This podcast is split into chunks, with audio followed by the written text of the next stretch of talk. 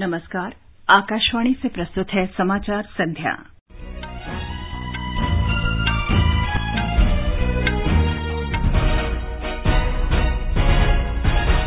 उच्चतम न्यायालय ने कहा, अयोध्या भूमि विवाद मामले में मध्यस्थता का प्रयास विफल, मंगलवार से प्रतिदिन सुनवाई का आदेश दिया। जम्मू कश्मीर सरकार ने आतंकवादी खतरों को देखते हुए अमरनाथ तीर्थयात्रियों और पर्यटकों से कश्मीर घाटी में प्रवास की अवधि कम करने को कहा।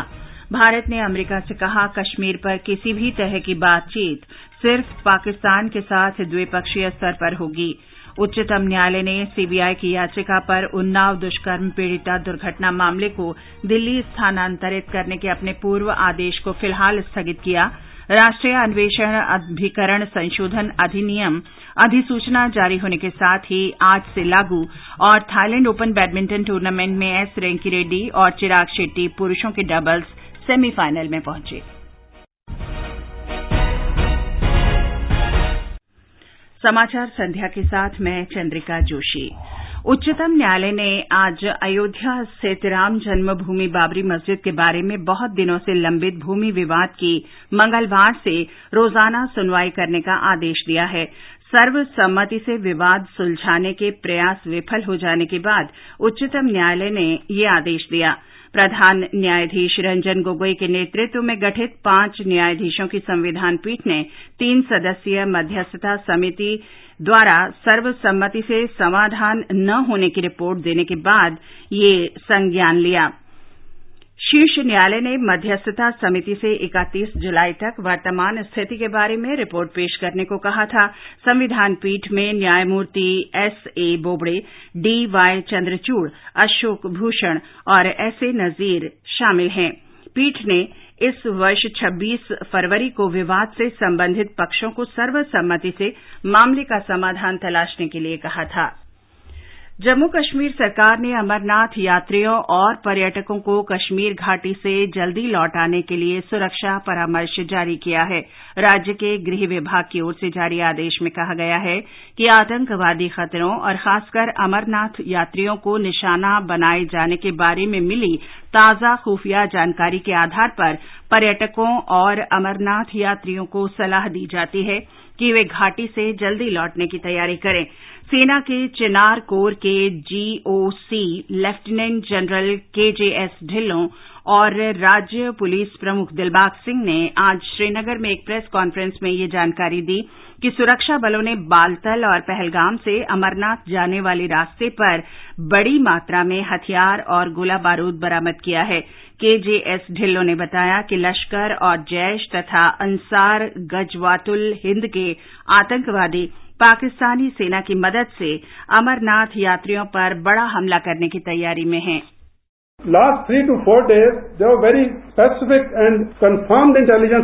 पिछले तीन चार दिनों में स्पष्ट और पक्की खुफिया जानकारी मिली है कि पाकिस्तानी सेना के समर्थन से आतंकवादी अमरनाथ यात्रा को निशाना बनाने की कोशिश कर रहे हैं। इन सूचनाओं के आधार पर सेना पुलिस और सीआरपीएफ ने मिलकर यात्रा के दोनों रास्तों पर गहन तलाशी अभियान चलाया जिसमें हमें बड़ी सफलता मिली है। तलाशी के दौरान पाकिस्तान में निर्मित बारूदी सुरंगें बरामद की गई हैं। इससे स्पष्ट है कि पाकिस्तानी सेना जम्मू कश्मीर में आतंकवादी गतिविधियों में संलिप्त है। Pakistan army is involve in terrorism in Kashmir Bharat ने अमरीका से स्पष्ट रूप से कहा है कि कश्मीर पर किसी भी तरह की बातचीत यदि आवश्यक हुई तो वह सिर्फ़ पाकिस्तान के साथ द्विपक्षीय स्तर पर होगी।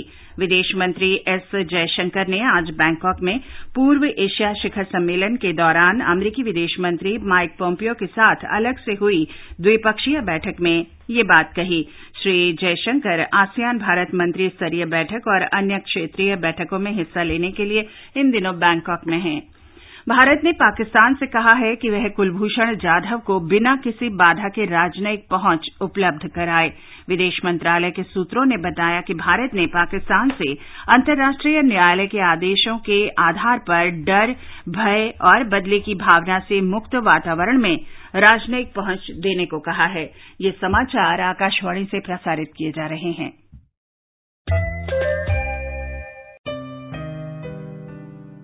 ज़मीन के नीचे पानी का स्तर तेज़ी से नीचे गिर रहा है। कई गाँवों में नल और कुएँ सूखे हुए हैं और पानी के लिए उन्हें मीलों दूर जाना पड़ता है। उनकी पानी की समस्या को आप दूर कर सकते हैं। अपना डोनेशन देकर। डोनेशन देने के लिए पानी का नल कहीं व्यर्थ खुला देखें तो बंद कर दें। आपका ये छोटा सा डोनेशन है पर्यावरण में बड़ा योगदान और यही है आपका green good deed green good deeds मतलब कुछ हरे भरे काम अपनी धरती के नाम. पर्यावरण वन एवं जलवायु परिवर्तन मंत्रालय द्वारा पर्यावरण हित में जारी. ओले ओले ओले। शोनक। हेलो कौन? नमस्कार। हम दस बोल रहे हैं और हम आ रहे हैं आपके घर। आपके बच्चे की तबीयत जो खराब करनी है। तो लंबा प्रोग्राम बना के आ रहे हैं। जल्द मिलते हैं। Hello hello. हेलो? आ रहे हैं दस्त दस्त देंगे बड़ा हम कष्ट कष्ट। दस्त ऐसे बताकर नहीं आते तो दस्त के लिए तैयार रहना। घर में ओआरएस है ना? साथ में जिंक भी देना। स्वास्थ्य एवं परिवार कल्याण मंत्रालय भारत सरकार द्वारा जनहित में जारी। समाचार संध्या में आपका फिर स्वागत है। उच्चतम न्यायालय ने उन्नाव दुष्कर्म पीड़िता दुर्घटना मामले की सुनवाई को उत्तर प्रदेश में रायबरेली से दिल्ली स्थानांतरित करने के अपने पूर्व के आदेश को फ़िलहाल स्थगित कर दिया है। प्रधान न्यायाधीश रंजन गोगोई और न्यायमूर्ति दीपक गुप्ता की खंडपीठ ने सॉलिसिटर जनरल तुषार मेहता की दलील पर संज्ञान लेते हुए यह फैसला लिया।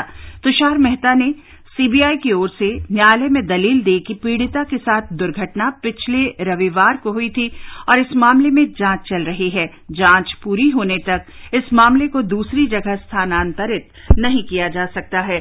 उधर लखनऊ में सीबीआई की एक अदालत ने रायबरेली में उन्नाव दुष्कर्म पीड़िता के साथ हुई दुर्घटना के मामले में ट्रक के ड्राइवर और उसके सहायक को सात दिन की न्यायिक हिरासत में भेजने का आदेश दिया है। अदालत ने सीबीआई को आरोपी विधायक कुलदीप सिंह सेंगर से पूछताछ की अनुमति भी दे दी है।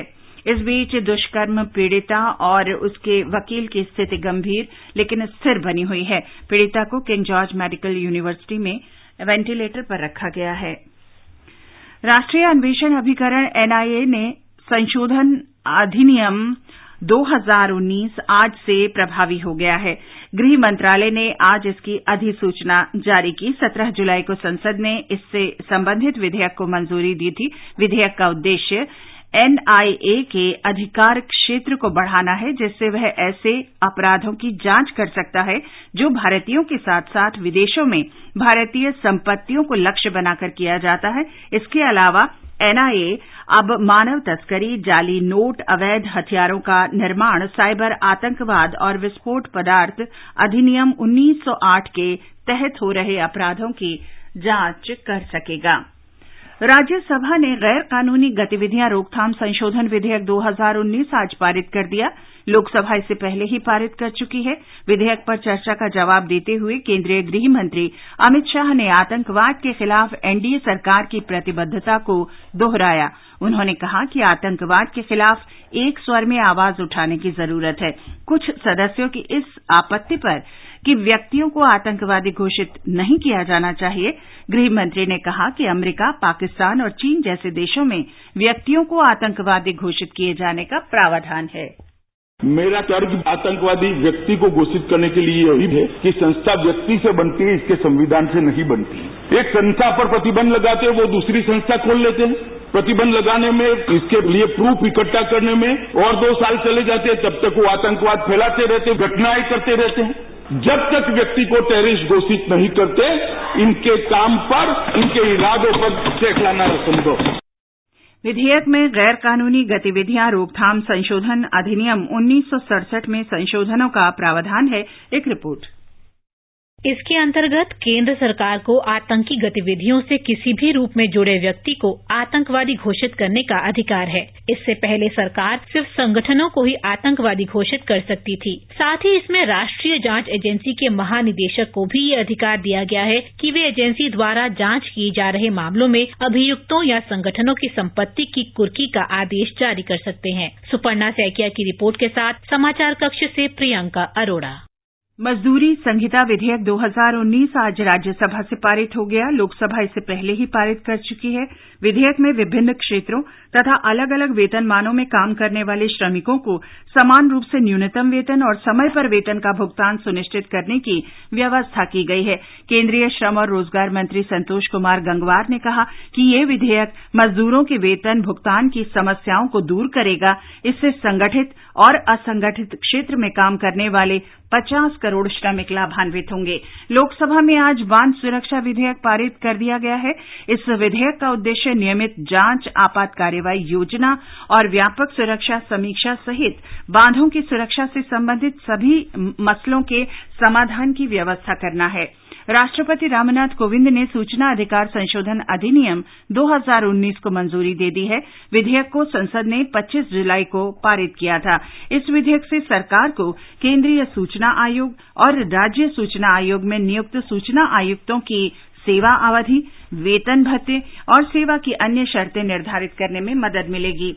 लोकसभा में जलियांवाला बाग राष्ट्रीय स्मारक संशोधन विधेयक 2019 पारित हो गया है। संस्कृति मंत्री प्रहलाद सिंह पटेल ने कहा कि सरकार जलियांवाला बाग राष्ट्रीय स्मारक ट्रस्ट से जुड़ी राजनीति को समाप्त करना चाहती है।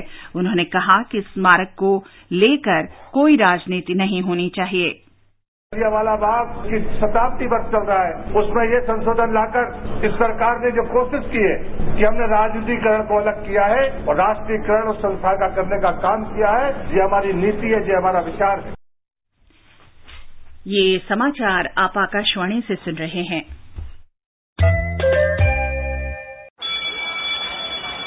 सुनो बच्चों बुधवार को कोई छुट्टी नहीं लेगा। स्कूल में आधार कैंप लगने वाला है, जिसमें आप सब अपने आधार में बायोमेट्रिक अपडेट करवा सकते हैं। मैडम बायोमेट्रिक मतलब? बायोमेट्रिक अपडेट मतलब उंगलियों की छाप और आँखों की स्कैन पाँच और पंद्रह साल की उम्र होने पर आधार में ये बायोमेट्रिक अपडेट करना अनिवार्य होता है। और हाँ जिनके पास आधार नहीं है, वो भी अपना आधार इस कैंप में बनवा सकते हैं। मेरा आधार, मेरी पहचान। आकाशवाणी है। भारत और गिनी के बीच पारंपरिक चिकित्सा पद्धति, ई विद्या भारती, ई आरोग्य भारती, ई वीबीएबी नेटवर्क परियोजना तथा नवीकरणीय ऊर्जा के क्षेत्र में तीन समझौतों पर हस्ताक्षर किए गए हैं। हमारे संवाददाता ने बताया है कि राष्ट्रपति रामनाथ कोविंद की गिनी की तीन दिवसीय यात्रा के मौके पर इन समझौतों पर हस्ताक्षर किए गए। राष्ट्रपति रामनाथ कोविंद ने अपने समकक्ष के साथ प्रतिनिधिमंडल स्तर की वार्ता के दौरान द्विपक्षीय, क्षेत्रीय और बहुपक्षीय क्षेत्रों में आपसी हित के मुद्दों पर व्यापक स्तर पर चर्चा की। दोनों देशों ने राजनीतिक और आर्थिक संबंधों को मज़बूत बनाए रखने की अपनी प्रतिबद्धता को दोहराया है। साथ ही संयुक्त राष्ट्र सुरक्षा परिषद में इसकी समकालीन वास्तविकताओं को प्रतिबिंबित करने के लिए सुधार की आवश्यकता पर सहमति व्यक्त की। भारत और गिनी ने हर प्रकार के आतंकवाद से निपटने और इसके खात्मे के लिए एकजुट वैश्विक कार्रवाई मज़बूत करने पर सहमति व्यक्त की है। यात्रा के समापन से पहले राष्ट्रपति कल भारतीय समुदाय के एक कार्यक्रम में भी शामिल होंगे। गिनी से समीर वर्मा की रिपोर्ट के साथ समाचार कक्ष से Anand Srivastava. Thailand open badminton tournament में सात्विक साईराज रंकीरेड्डी और चिराग शेट्टी की भारतीय जोड़ी सेमीफाइनल में पहुँच गई है। पुरुष सिंगल्स में बी साई प्रणीत की हार के साथ ही भारतीय चुनौती समाप्त हो गई है। मिक्स डबल्स के क्वार्टर फाइनल में सात्विक साईराज रंकीरेड्डी और अश्विनी पोनप्पा की जोड़ी को भी हार का सामना करना पड़ा है। गुजरात के मुख्यमंत्री विजय रूपाणी ने आज बाढ़ प्रभावित बड़ोदरा शहर का दौरा किया और स्थिति की समीक्षा की। मुख्यमंत्री के साथ उप मुख्यमंत्री नितिन पटेल ने जिला कलेक्टर और अन्य अधिकारियों के साथ बैठक की और राहत और बचाव कार्यों की विस्तृत चर्चा की। चंद्रमा के करीब एक और कदम में भारत के चंद्रयान टू अंतरिक्ष यान ने आज सफलतापूर्वक चौथी बार पृथ्वी का चक्कर लगाया। राष्ट्रीय अंतरिक्ष एजेंसी इसरो ने एक ट्वीट में कहा कि इस अभियान की शुरुआत दोपहर तीन बजकर सत्ताईस मिनट पर अंतरिक्ष यान पर लगे इंजन को दागने से हुई। इसरो के अनुसार चंद्रयान दो की अगली गतिविधि मंगलवार की दोपहर से शुरू होगी। और अंत में मुख्य समाचार, एक बार फिर। उच्चतम न्यायालय ने कहा, अयोध्या भूमि विवाद मामले में मध्यस्थता का प्रयास विफल। मंगलवार से प्रतिदिन सुनवाई का आदेश दिया। जम्मू कश्मीर सरकार ने आतंकवादी खतरों को देखते हुए अमरनाथ तीर्थयात्रियों और पर्यटकों से कश्मीर घाटी में प्रवास की अवधि कम करने को कहा। भारत ने अमरीका से कहा, कश्मीर पर किसी भी तरह की बातचीत सिर्फ़ पाकिस्तान के साथ द्विपक्षीय स्तर पर होगी। उच्चतम न्यायालय ने सीबीआई की याचिका पर उन्नाव दुष्कर्म पीड़िता दुर्घटना मामले को दिल्ली स्थानांतरित करने के अपने पूर्व आदेश को फ़िलहाल स्थगित किया और राष्ट्रीय अन्वेषण अधिकरण संशोधन अधिनियम अधिसूचना जारी होने के साथ ही आज से लागू। इसके साथ ही समाचार संध्या का ये अंक समाप्त हुआ। नमस्कार।